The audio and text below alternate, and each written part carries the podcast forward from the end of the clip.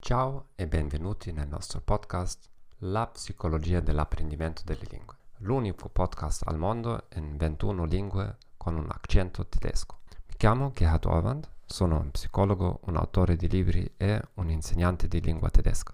Questo podcast ti aiuta a migliorare le tue abilità linguistiche, non importa se sei un principiante o un professionista.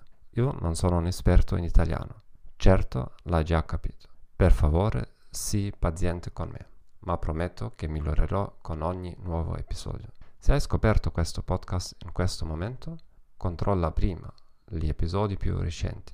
La qualità sarà molto migliore rispetto ai primi. L'argomento per l'episodio di oggi è questo, la neuroplasticità e lingue straniere. Spero che non ti sia mancato il nostro ultimo episodio, la trappola di investimento nell'apprendimento delle lingue. Puoi trovare tutti gli episodi di podcast nel nostro archivio.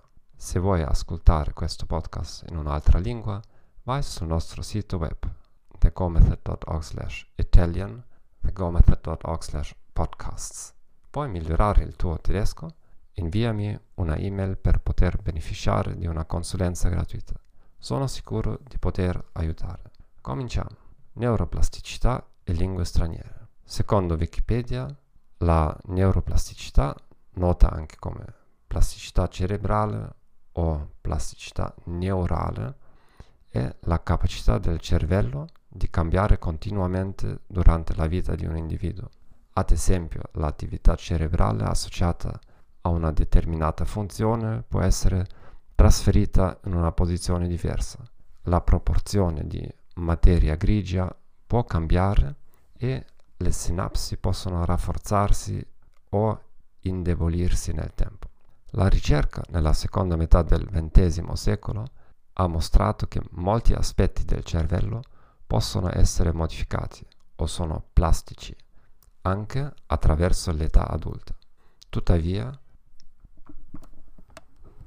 il cervello in via di sviluppo mostra un grado di plasticità più elevato rispetto al cervello adulto.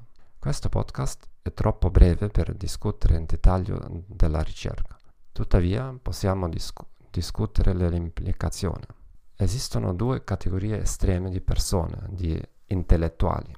La prima categoria dirà la neuroplasticità significa che puoi diventare tutto ciò che vuoi.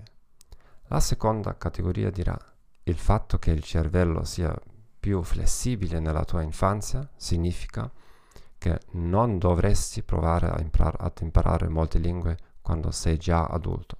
La prima categoria accuserà la seconda di aver derubato gli esseri umani dal perseguimento dei loro sogni e della loro potenzialità.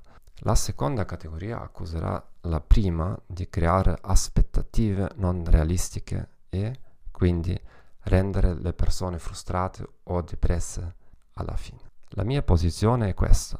In questa domanda non mi interessa molto di ciò che dice la scienza. In ogni caso ci saranno differenze individuali.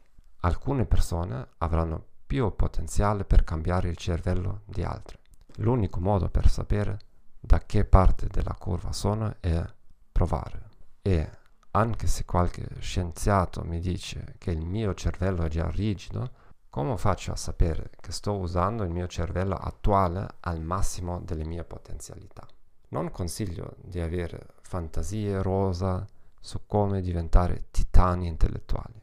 Soltanto suggerisco di fare uno sforzo prolungato nell'apprendimento delle lingue, ma senza troppe aspettative e senza stress.